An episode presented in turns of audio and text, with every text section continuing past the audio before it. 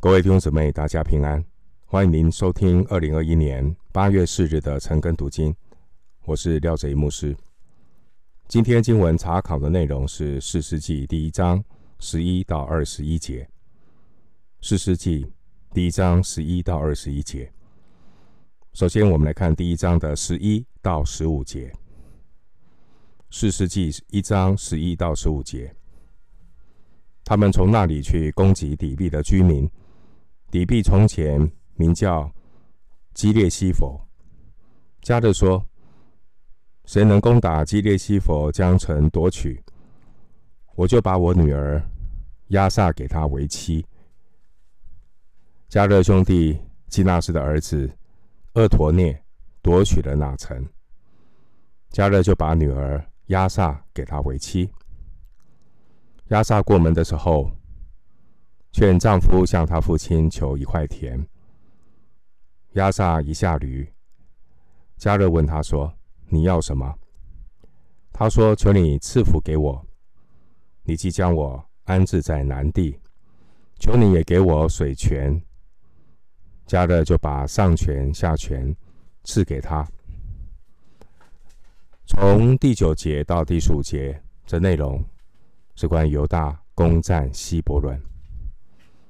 我们对照约书亚记14到15章，其实这次的战役主要的带领者统帅是加勒。加勒本身他是来自犹大的支派。在昨天我们读到9到10节的经文，内容是进攻这个希伯伦城。后来这个希伯伦城呢，就给了立下战功的加勒，并且我们看到这些的征战时间点并不是在约书亚死后才开始的征战。像今天我们读的11到15节的内容是厄陀涅占据基列西佛的事迹，而这次的战事早就在约书亚15章16到19节已经记载了。我们昨天在士师记的导论已经提过，士师记的内容并不是按时间顺序的记载，因为士师记的宗旨主要是综合一些历史的事件，整合记录的前车之鉴，让我们从前车之鉴当中学功课。第13节，厄陀涅他是加勒的侄子，他是约书亚之后成为以色列人的第一位士师。厄陀涅，士师记3章7到11节。刚才所读的14节提到加勒的女儿，她的名字叫押撒。14节经文说，押撒的女儿，这加勒的女儿押撒，她过门的时候，她劝丈夫向她父亲求一块田。好，我们根据74译本的翻译，这句经文14节的经文可以这样翻译，押撒过门的时候，丈夫劝她向父亲求一块可耕种的田。那和合本的翻译是劝她劝丈夫，74译本的翻译是丈夫劝她。如果我们根据74译本的翻译呢，那14节可以这样说，就是押撒他一下驴，这可能是押撒刚刚要和这个来娶亲的丈夫一起启程，那她听了丈夫的劝告了，忽然她又下了驴，所以呢父亲加勒看见女儿下驴，就问她，你要什么？你要什么？怎么会突然，本来要走啦，那我这个女儿要出嫁了，怎么又下了驴？她有什么事吗？好，那就是接下来的故事了。原来呢，加勒的女儿出嫁，她其实是要一些嫁妆啊，哈，她不能够这样白白的去。她愿意跟着丈夫，但是他也跟父亲来求恩典、求恩惠。15节呢，经文说：“你既将我安置在南地。”那他的意思就是，你既然给我南地的这些土地，这个南地呢，指的是犹大山地南方的这些半干旱的地带，在那里呢的那个水泉，通常指的是在这些旱溪附近挖掘的水井。所以呢，旱溪就是说雨季来的时候才有水，溪水。没有雨季的时候，那个溪呢是干旱的。所以呢，这边谈到的水泉，通常是指在这些旱溪附近挖掘的水井。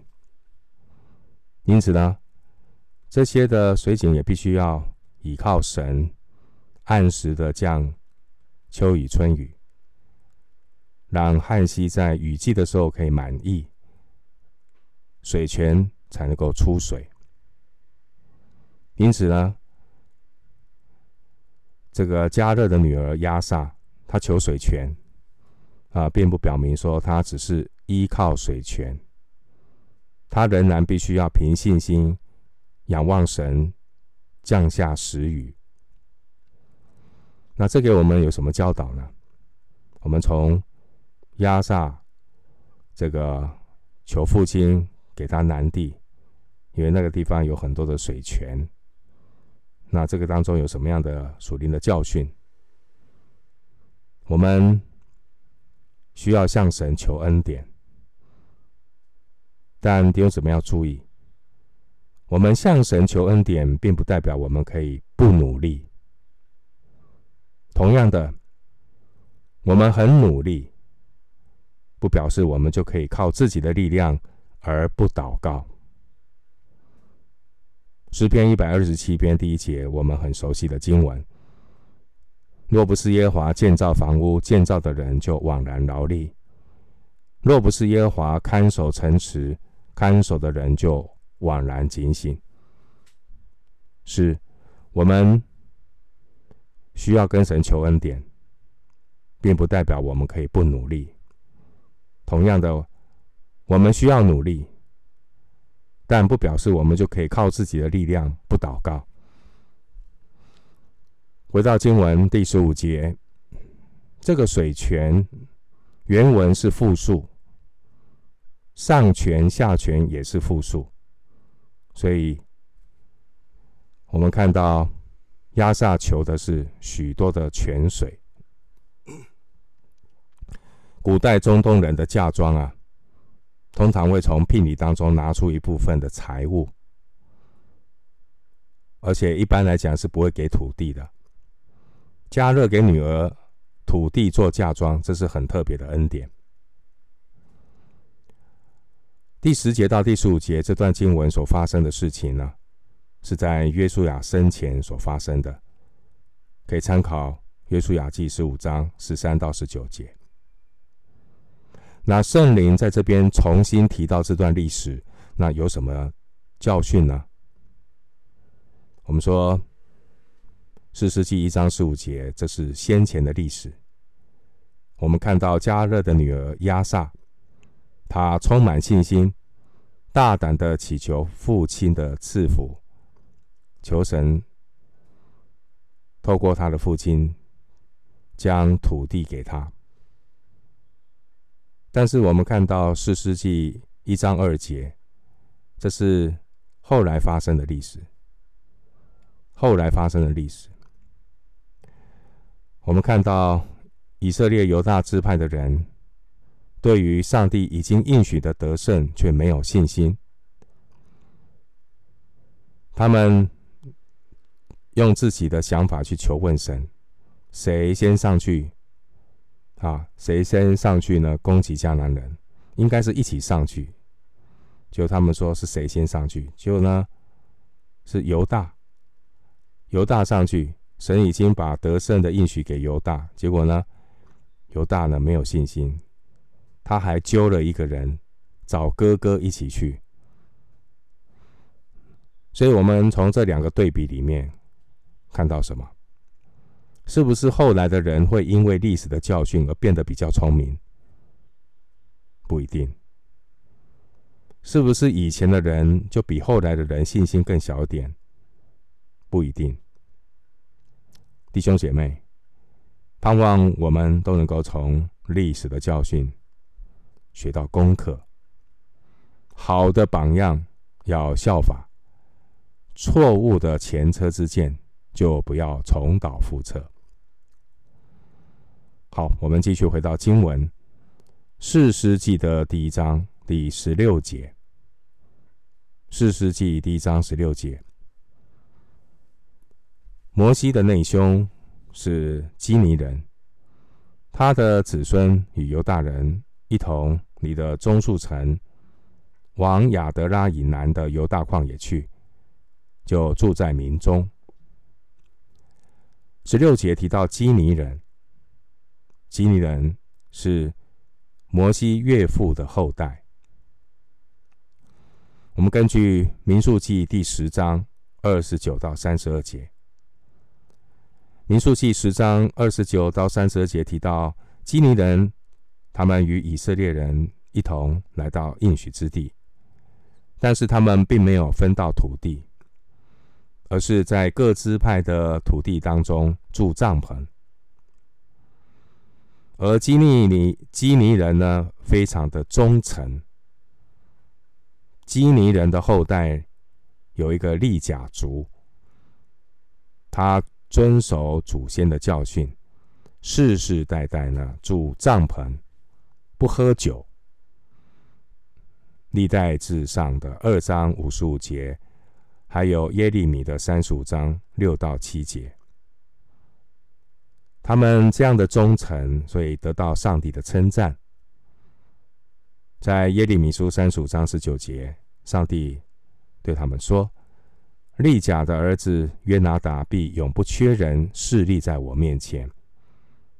他们得到上帝极高的肯定。圣灵呢，透过我们今天所读的这节经文，士师记一章16节，特别在提到基尼人，同样的也是要和以色列人做一个对比。我们从基尼人的身上学到信靠顺服，他们谨守祖先的教训，没有偏离。但是我们对照犹大支派的以色列人，他们却不肯完全顺服上帝的吩咐。是谁更蒙上帝的悦纳呢？人非有信，都不能够讨神的喜悦。接下来我们继续来看士师记的第一章17到20节。士师记一章17到20节，犹大和他哥哥西缅同去，击杀了住洗法的迦南人，将城进行毁灭。那城的名便叫荷尔玛。犹大又娶了加萨和加萨的示近，亚实基伦和亚实基伦的示近，以革伦和以革伦的示近。耶和华与犹大同在，犹大就赶出山地的居民，只是不能赶出平原的居民，因为他们有铁车。以色列人照摩西所说的，将希伯伦给了迦勒，迦勒就从那里赶出亚衲族的3个族长。17节呢，提到一个城，城的名称叫做荷尔玛。这荷尔玛的意思呢，就是完全的奉献，完全的毁坏。而这个名称的含义其实就是神的命令，因为呢，神特别要吩咐以色列人要将迦南人灭绝尽尽。可以参考申命记7章2节，申命记20章16到17节。为什么神要将迦南人灭绝尽尽？当然我们可以一直去延续思考这个问题。其实呢，迦南人要被灭绝，并不是因为以色列人比迦南人更好，迦南人没有比以色列人更坏，都一样坏，甚至以色列人后来跟迦南人同流合污是一样坏。好，记得迦南人上帝至少给他们400年有悔改的时间，他们是因为迦南人太坏，他们有很多的宗教习俗，非常的残忍。后来我们看到以色列人呢，就变得跟迦南人一样同流合污。神的做法就是他们不配承受那个土地，就被掳到异国他乡去。所以永远要记得，并不是以色列人比迦南人好，要把他们灭绝尽尽，都一样坏。是因为人的罪导致的结果，以色列人不过是神手中的工具。所以当以色列人他们离弃神的时候，神也兴起了亚述、巴比伦管教他们。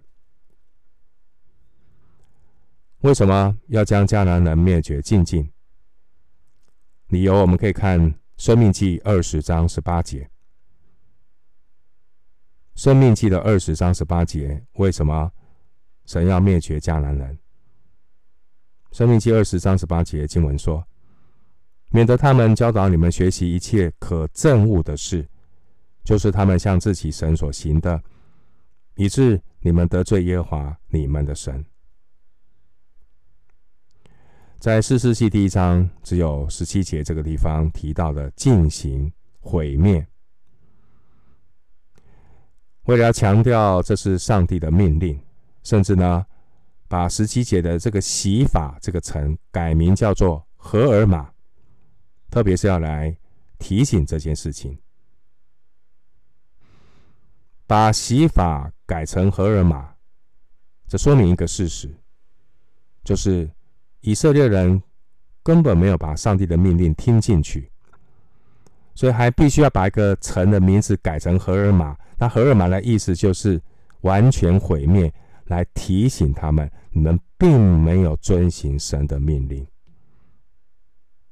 所以透过改名荷尔玛来提醒以色列人要顺服神。第18节提到加萨、亚实基伦和以革伦，这是非利士5个大城当中其中的3个，地理位置都在沿海平原。犹大支派呢，攻取了这些城邑之后，到了后来，非利士人大约在主前12世纪呢，大规模的入侵迦南地，非利士人又重新的占领了这些城市。经文第19节特别提到一个铁车，铁车是指战车的车身加上铁来巩固。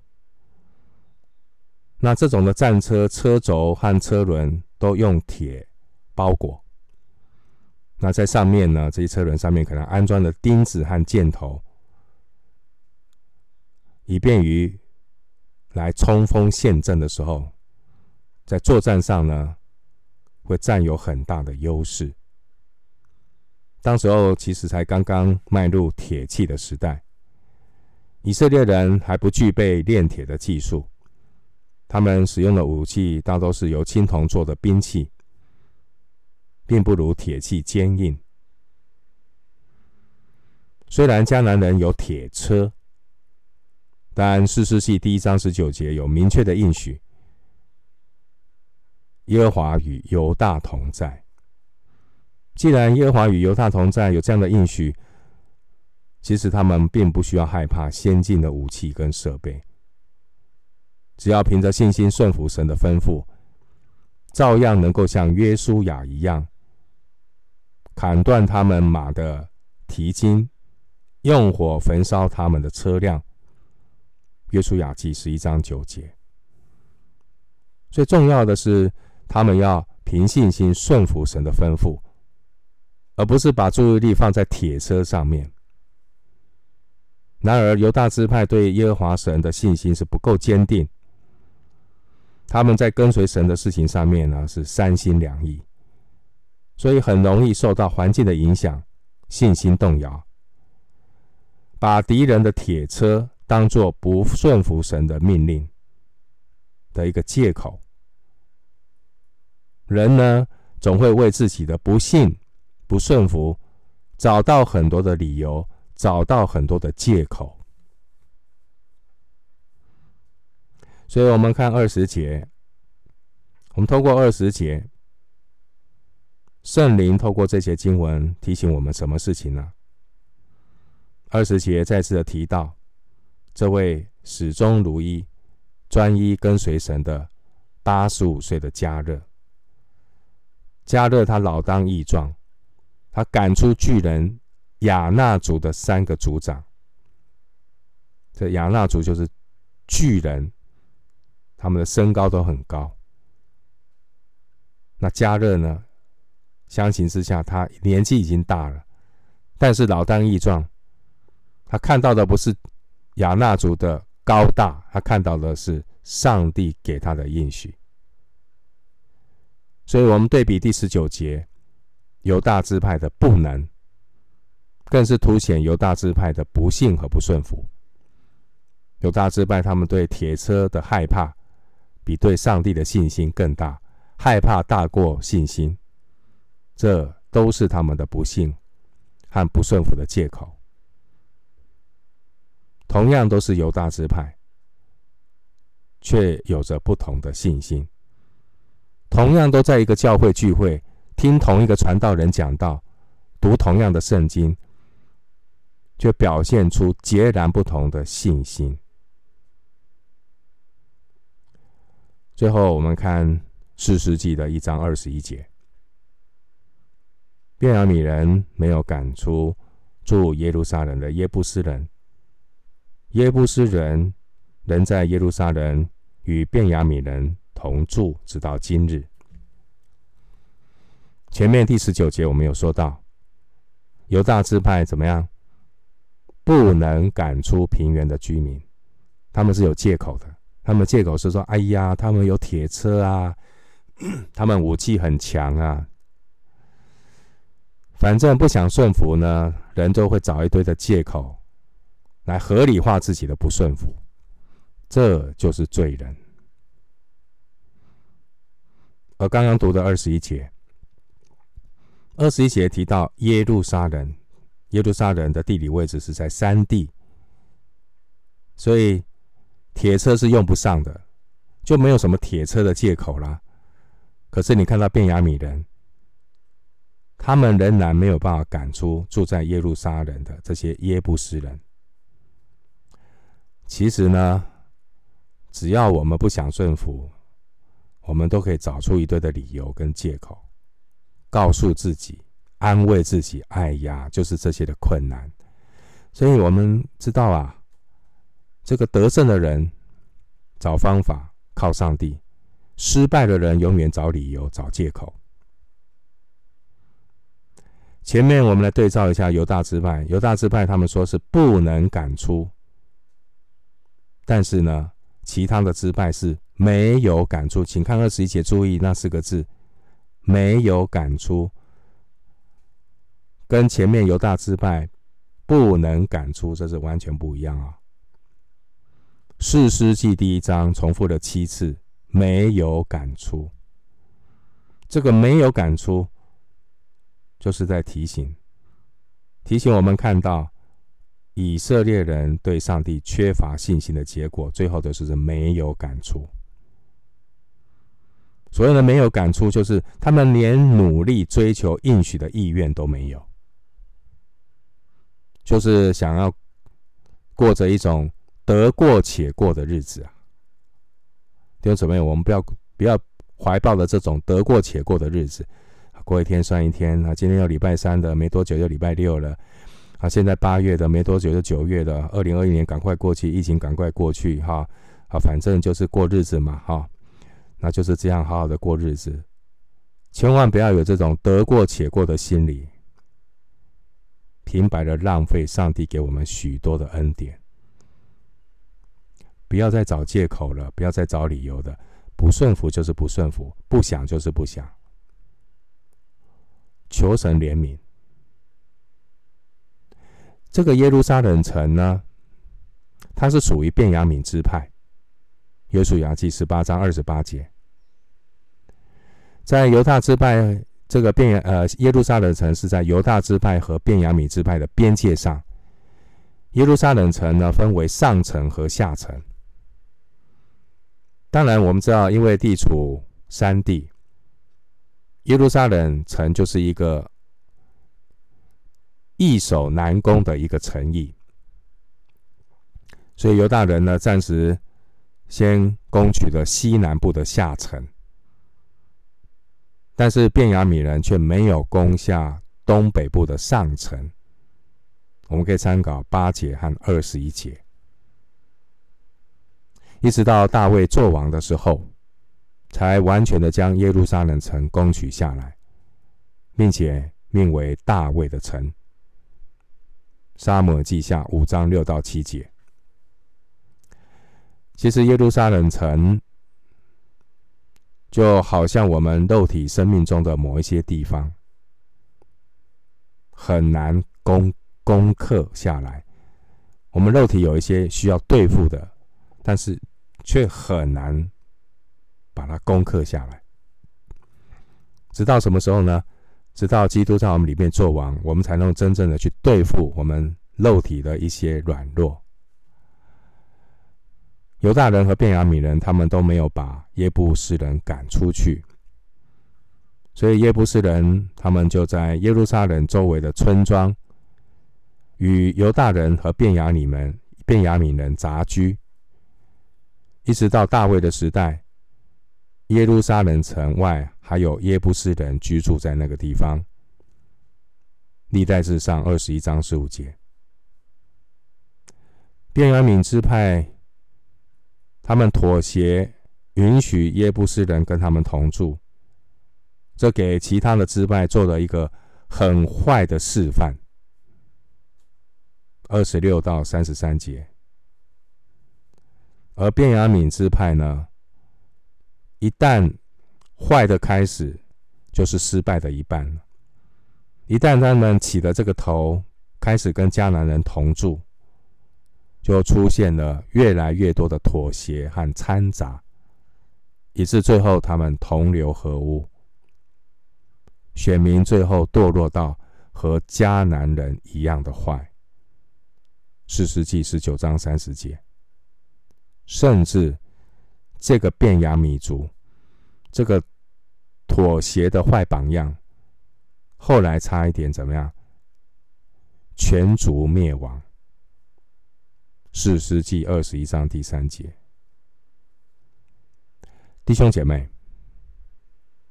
在属灵的征战中，对罪恶的妥协和包容，都会给魔鬼留地步。一旦有了属灵的破口，就很容易让魔鬼趁虚而入，最终都会带来一步错，步步错，万劫不复的失败。所以亲爱的弟兄姊妹，请你务必要警醒祷告，信心对准圣经的真理，因为我们的仇敌是无孔不入的撒旦魔鬼。你一定要穿军装，靠主起来打属灵的征战，靠主得胜，预备自己迎接耶稣的再来。我们今天经文查考就进行到这里，愿主的恩惠平安与你同在。